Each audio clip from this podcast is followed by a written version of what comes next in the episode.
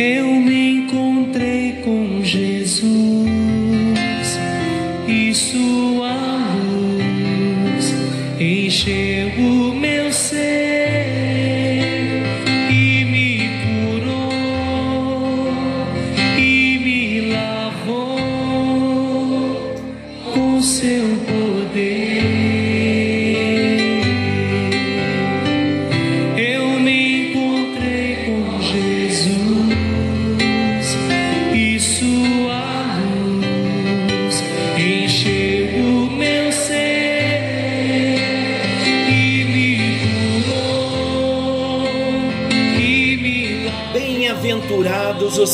fome e sede de justiça, porque eles serão fartos. Graça e paz. Está chegando até você mais um encontro com Deus. Eu sou o pastor Paulo Rogério, da Igreja Missionária no Vale do Sol, em São José dos Campos.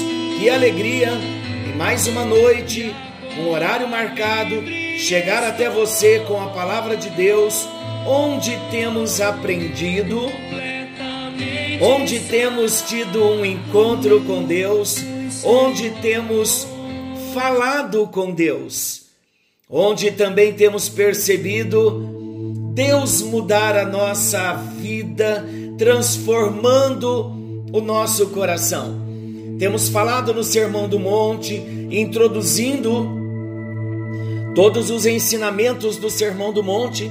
Estamos começando com as bem-aventuranças. Nós já falamos da primeira bem-aventurança, bem-aventurados os pobres de espírito, porque deles é o reino dos céus.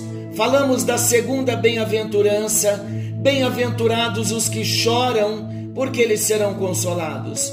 Falamos também da terceira bem-aventurança, bem-aventurados os mansos, porque eles herdarão a terra.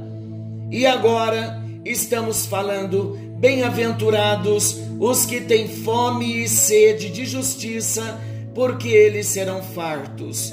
Estamos pautados no Evangelho de Mateus, capítulo 5. Estamos falando dos, do versículo 3 em diante, e hoje falando dos que têm fome e sede de justiça, como bem-aventurados, estamos no versículo 6.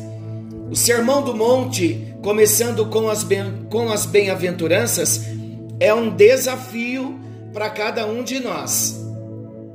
E a meta, o propósito das bem-aventuranças é a transformação da nossa vida. E nós encerramos o um encontro anterior falando que para mudarmos, nós precisamos passar por uma intensa e gradativa renovação da nossa mente. E para que venhamos passar por essa intensa e gradativa renovação da, da nossa mente, nós necessitamos mudar alguns focos do nosso viver. Mudanças duradouras dependem de mudanças na nossa maneira de pensar, pois isso vai determinar a nossa maneira de sentir. Você já parou para pensar nisso? Que a nossa maneira de pensar vai determinar a nossa maneira de sentir? Já parou para pensar também que a nossa maneira de sentir vai determinar a maneira como agimos? Então, começamos a ver algumas mudanças em nosso modo de pensar, algumas maneiras de mudar o nosso foco. E falamos então no primeiro tópico que para mudar é preciso focar no poder de Deus em não, e não na nossa força de vontade, no sentido de a força humana. Nós lemos Jeremias 13, 23, que diz: Será que o etíope pode mudar a sua pele, ou o leopardo as suas pintas? Assim também vocês são incapazes de fazer o bem, vocês que estão acostumados a praticar o mal. Falamos então que Deus está dizendo que nunca vamos conseguir mudar a nós mesmos. Mas a boa notícia vem da Bíblia também. Filipenses 4:13, tudo posso naquele que me fortalece. Por isso mesmo, queridos, já iniciando o nosso momento de hoje, por isso mesmo é que nós precisamos orar ao nosso Deus, reconhecendo que nós não podemos mudar com a nossa própria força de vontade, mas devemos confiar que o Senhor nos dará poder a cada dia para nós nos livrarmos dos nossos defeitos e fraquezas. E para isso, claro que precisamos focar em Deus e no grande, no infinito poder que o Senhor tem e não focar em nós e em nossas fraquezas intrínsecas. Segundo ponto importante a considerarmos para mudar, é preciso focar nas coisas boas e não nas dificuldades. Não se trata do poder do pensamento positivo, de modo algum, mas do que se trata então? Para mudar, é preciso focar nas boas coisas e não nas dificuldades. Estamos dizendo que não se trata do poder do pensamento positivo, mas do poder que temos ao escolher o que vai ocupar o nosso pensamento. É muito diferente nós escolhermos o que vai ocupar o nosso pensamento e do poder do pensamento positivo. Uma coisa não tem nada a ver com a outra. Quando nós falamos em escolher o que vai ocupar o nosso pensamento, é exatamente o que o apóstolo Paulo nos ensina em Filipenses capítulo 4, versículo 8. Ele diz assim: Finalmente, irmãos, tudo que for verdadeiro, tudo que for nobre, tudo que for correto, tudo que for puro, tudo que for amável, tudo que for de boa fama, se houver algo de excelente ou digno de louvor, pensem nestas coisas. O que o apóstolo Paulo está querendo nos ensinar com esse texto? O ensinamento que temos aqui é que a única maneira de nós vencermos uma tentação, por exemplo, é desviar o foco da mente para outra direção. Quando vem uma tentação na mente, como vamos vencer? Desviando o foco da mente para uma outra direção. Assim como, exemplo, se a nossa mente está impregnada de ideias, com todo carinho e todo respeito, tá bom? Mas se a nossa mente está impregnada de ideias sobre sexo, o sexo vai ser dominante em nossa vida e em nossas atitudes. Como então nós podemos reprogramar a nossa mente? Enchendo a nossa mente com a palavra de Deus, que tem mais de sete mil promessas para nós. Como eu vou fazer isso? Memorizando versículos da palavra de Deus e usando esses versículos para neutralizar pensamentos, para neutralizar tentações e ataques espirituais. Nós somos transformados pela renovação da nossa mente. O apóstolo Paulo afirma em Romanos capítulo 12, versículo 2: E não vos conformeis com este século, não tomeis a forma desse século, mas antes transformai-vos com a renovação da vossa mente na palavra do Senhor. João 8,32 também diz que: E conhecerão a verdade, e a verdade os libertará. Então, à medida que nós vamos nos expondo à verdade da palavra de Deus, permitindo que a palavra entre na mente, caia no espírito e comece a fazer efeito na nossa vida como um remédio que nós tomamos que vai para a circulação sanguínea e da circulação vai para todas as células, assim é a palavra de Deus. À medida que nós vamos estudando a palavra, memorizando versículos da palavra, a palavra vai caindo no nosso espírito e vai surtindo seus efeitos. Olha o que o texto diz: e conhecerão a verdade, e a verdade os libertará. À medida em que conhecemos a verdade da palavra, praticamos a verdade da palavra, esta palavra que é verdadeira vai nos libertar. Ela vai ocupar a nossa mente e tudo que vier em nível de luta, de aflição, na tentativa de aprisionar a nossa mente, é a palavra de Deus que vai nos libertar. O terceiro ponto a considerar: para mudar, nós devemos focar em fazer o que é certo e não no que temos desejo de fazer. Muitos dizem assim: mas eu não sinto vontade de fazer tal coisa. Queridos, muitas vezes nós não vamos sentir vontade de fazer nada. Para mudar, para sermos transformados, nós precisamos estar dispostos a fazer o certo e não só o que nós desejamos. Quando nós escolhemos fazer o certo, logo os nossos sentimentos começarão a mudar e nós vamos começar a ter prazer em fazer o certo. Se nós esperarmos até que tenhamos o desejo de mudar, sabe quando vamos mudar? Nunca, nunca mudaremos. Então, qual é o ensinamento de Deus para nós? Faça o que é preciso, mesmo que a princípio você não queira fazer. É uma escolha. Estamos falando que as bem-aventuranças são escolhas que transformam.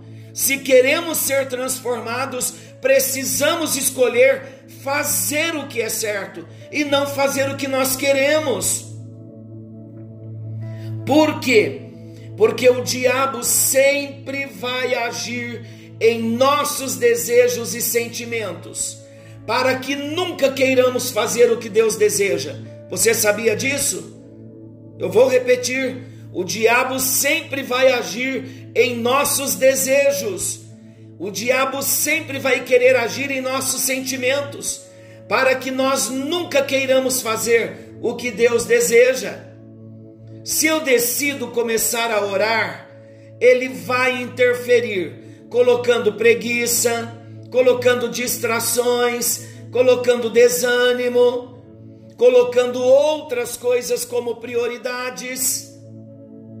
Então eu preciso compreender que eu não posso fazer somente o que eu desejo, mas eu preciso fazer sempre o que eu sei que devo fazer. E quando eu escolho entrar por este caminho, quando eu escolho fazer o que eu preciso fazer, o que eu sei que devo fazer, aí então os sentimentos vão seguir as minhas ações. Sentimento sempre tem que ir atrás da decisão e da escolha. Não podemos colocar o sentimento na frente. Vamos dar mais um exemplo? Exemplo então: se eu não gosto de alguém, mas eu decido amar essa pessoa, basta começar a fazer boas coisas para esta pessoa que eu não amo, que logo, logo, logo um novo sentimento começa a brotar em nosso relacionamento. Por quê? Porque os sentimentos seguem as ações. Isto também é libertador para nós. Há muita gente presa, há muita gente com relacionamentos quebrados entre cônjuges, entre amigos, entre familiares, porque estão esperando um sinal de um sentimento favorável. Ah, na hora que eu sentir, eu vou tomar a atitude. Nunca vamos conseguir tomar. De repente, agora analise a sua vida. Estou falando com muitas pessoas nesta hora. De repente, você que está me ouvindo tem relacionamentos quebrados com uma pessoa ou nesse momento está com algum relacionamento quebrado e isso tem tirado o seu sono, de repente tem tirado a sua paz. e você está até mesmo pedindo a Deus na sua sinceridade, dizendo assim: ó oh Deus, muda os meus sentimentos para eu ir ter com a pessoa, para eu consertar essa situação. O sentimento não vem na frente, é a atitude, é a escolha de mudar que vai na frente. Comece a ter atitudes diferentes e o sentimento vai acompanhar, ele vai nascer depois. Porque, novamente, porque os sentimentos seguem as ações e não o contrário. Não são as ações que vão acompanhar os sentimentos. Tome a sua atitude, escolha fazer o que é certo e você vai experimentar libertação. Eu conversava com um pastor nesta semana, ele trabalha com casais e ele disse para mim o seguinte: ele falou, olha, Pastor Paulo, quando eu aconselho a um casal, geralmente quando o casal vem pedir conselho, eles já sabem as decisões que precisam tomar, mas não querem tomar as decisões que são necessárias, porque estão esperando um sentimento. E muitos não querem tomar as decisões que já sabem que tem que tomar. E aí ele disse o seguinte: quando eu converso com um casal, eu digo para ambos: eu não posso fazer o que você tem que fazer. E eu não posso dizer o que você tem que fazer. A Bíblia diz isso. Você precisa entrar por esse caminho da obediência, mas quem tem que ir tomar a decisão e escolher fazer o que é certo é você. Assim ele disse para mim eu digo agora para todos vocês também. Nós precisamos tomar atitudes e depois os sentimentos vão atrás. Conseguem compreender isso, queridos? O desejo do meu coração e o desejo de Deus também para nós é que essas instruções do Sermão do Monte, das bem-aventuranças, venham ser transformadoras para as nossas vidas, que venhamos escolher fazer o que é preciso fazer, o certo que sabemos que temos que fazer. Outro ponto a considerar para mudar. Estamos falando das considerações de pontos necessários, de atitudes, de escolhas que devemos tomar para mudanças, para que as mudanças aconteçam na nossa vida, no nosso coração, no nosso dia a dia. Falamos então, em primeiro lugar, para mudar é preciso focar no poder de Deus e não na nossa força de vontade. Relembrando, Falamos também que para mudar é preciso focar nas boas coisas e não nas dificuldades. Falamos que não envolve o poder do pensamento positivo, mas escolher o que vai ocupar o nosso pensamento. Falamos também do terceiro tópico, que para mudar devemos focar em fazer o que é certo e não no que temos o desejo de fazer porque os sentimentos eles vão atrás das escolhas. Em quarto lugar, para mudar é preciso focar no progresso, não na perfeição, para não desanimarmos. Vamos explicar melhor. Quando nós olhamos para o nosso inventário moral, quando anotamos algumas coisas, pecados, falhas, desvios de personalidade, doenças na nossa alma. Nós descobrimos muitas coisas que precisamos mudar. Não é assim? Ou será que somente eu sou assim?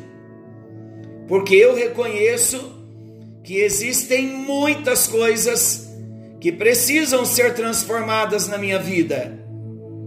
Tem sido assim com você também? Então vamos pensar juntos. Vamos pensar juntos. Quando nós olhamos para nós, para nossa realidade, para o inventário moral que carregamos na nossa alma, na nossa memória, nós descobrimos muitas coisas que precisamos mudar. E só podemos fazer isso mudando uma coisa de cada vez. E isso leva tempo. É um processo.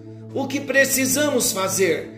Precisamos pedir a Deus que nos mostre por onde Ele quer que nós comecemos. Precisamos pedir a Deus, dizer a Ele: Deus, por onde o Senhor quer começar primeiro? O que o Senhor quer tratar primeiro? E seja, é importante que você seja, que nós sejamos específicos a Deus no que desejamos mudar. É uma desonestidade? É a mentira? É uma falta de perdão ou um mau hábito? Precisamos buscar uma vitória por dia. Precisamos pedir a ajuda do nosso Deus e Pai para nós vivermos a cada dia em vitória sobre aquele defeito ou fraqueza que nós queremos vencer. Mas creia no que a palavra de Deus diz em Filipenses capítulo 1, versículo 6.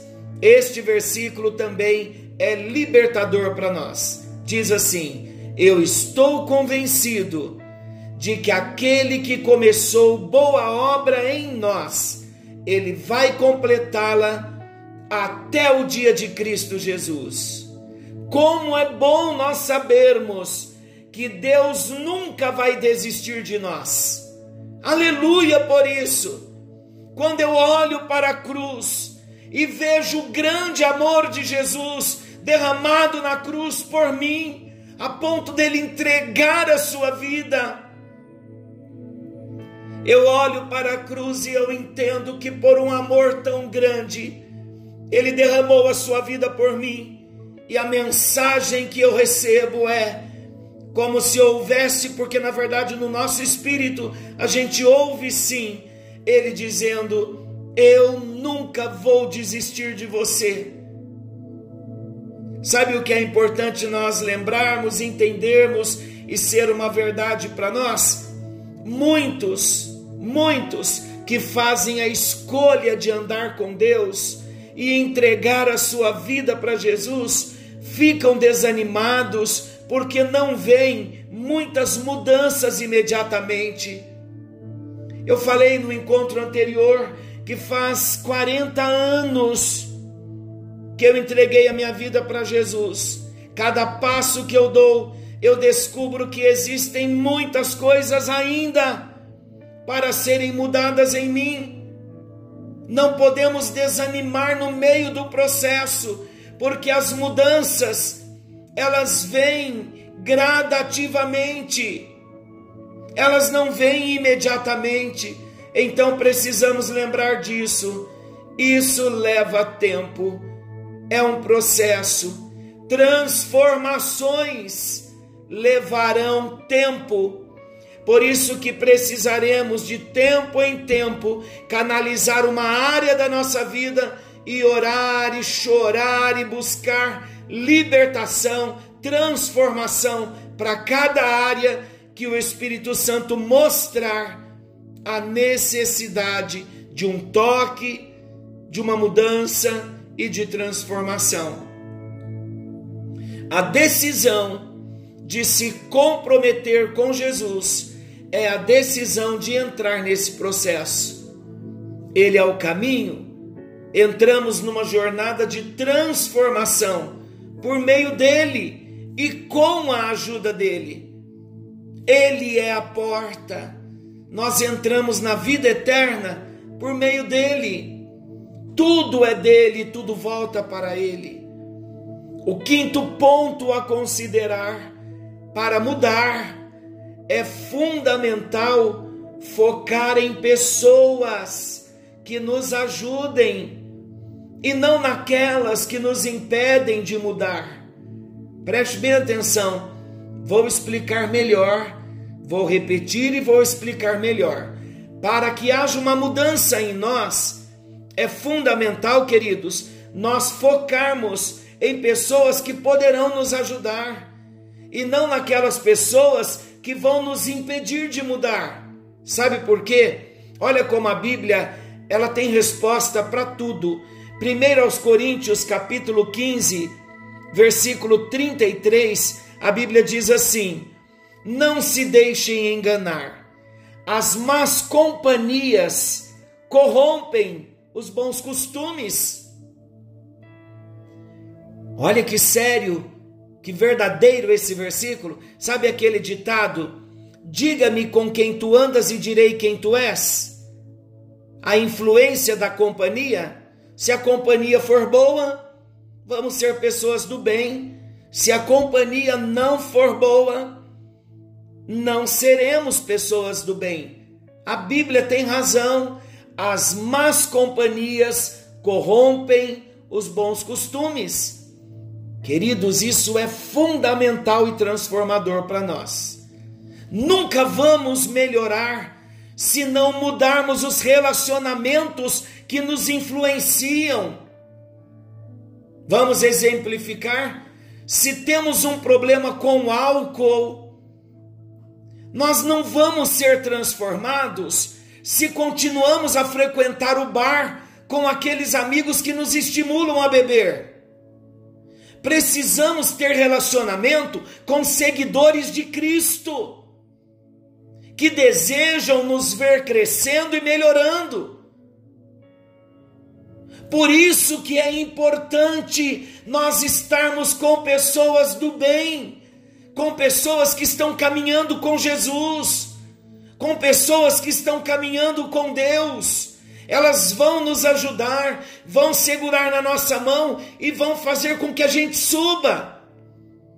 Quando nós estamos nas más companhias e precisamos mudar hábitos que aquelas companhias também têm, eles nos puxarão para baixo e não cresceremos. Provérbios 27, 17 diz assim: Assim como o ferro afia o ferro, o homem afia o seu companheiro. Está falando da influência da amizade. A palavra de Deus também diz em Eclesiastes capítulo 4, versículo 9 ao 12 diz assim: É melhor ter companhia do que estar sozinho, porque maior é a recompensa do trabalho de duas pessoas. Se um cair, o amigo pode ajudá-lo a levantar-se. Mas pobre do homem que cai e não tem quem o ajude a levantar-se. E se dois dormirem juntos, vão manter-se aquecidos. Como, porém, manter-se aquecido sozinho? Um homem sozinho pode ser vencido, mas dois homens juntos conseguem defender-se. Um cordão de três dobras não se rompe com facilidade. O que isso quer dizer? Quando temos a ajuda de outras pessoas, nós podemos vencer as lutas e as dificuldades da vida. Não devemos tentar vencer sozinhos. Não conseguimos nos transformar sozinhos. Precisamos de Deus e de outras pessoas que estejam na mesma busca de transformação e crescimento espiritual. Em outras palavras, precisamos de relacionamento com outros seguidores de Jesus que desejam ver o nosso crescimento. Você de fato quer mudar?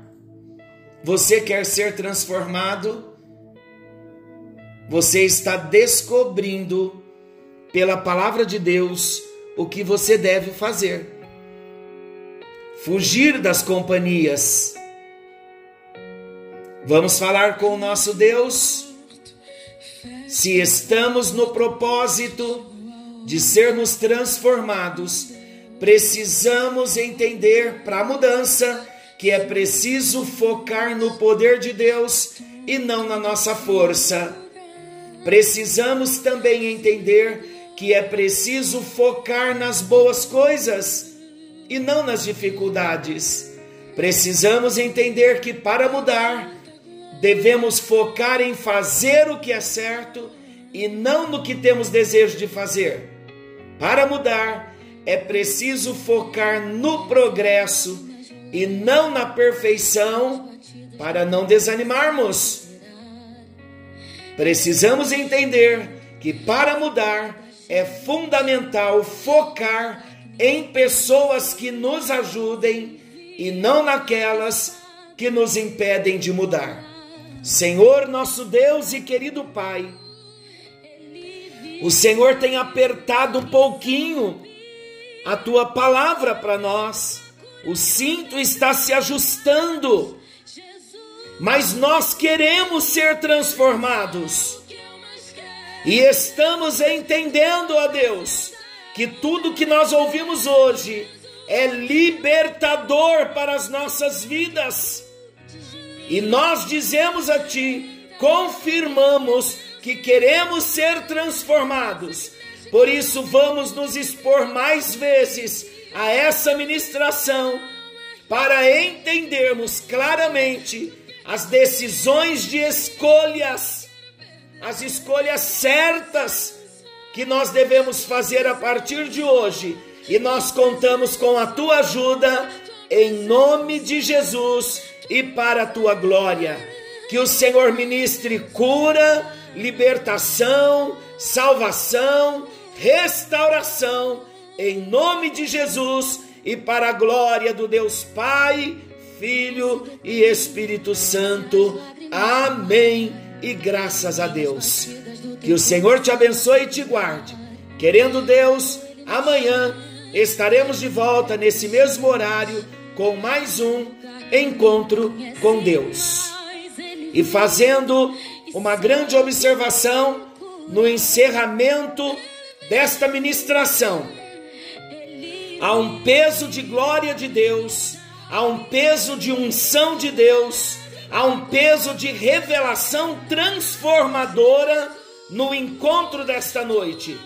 Então ouça quantas vezes forem necessárias, porque aqui existem princípios para mudanças efetivas na nossa vida. Amanhã, querendo Deus, estaremos de volta. Forte abraço. Que mexe, confronta com tudo aqui dentro da gente, que causa arrepio na alma e a gente sente que o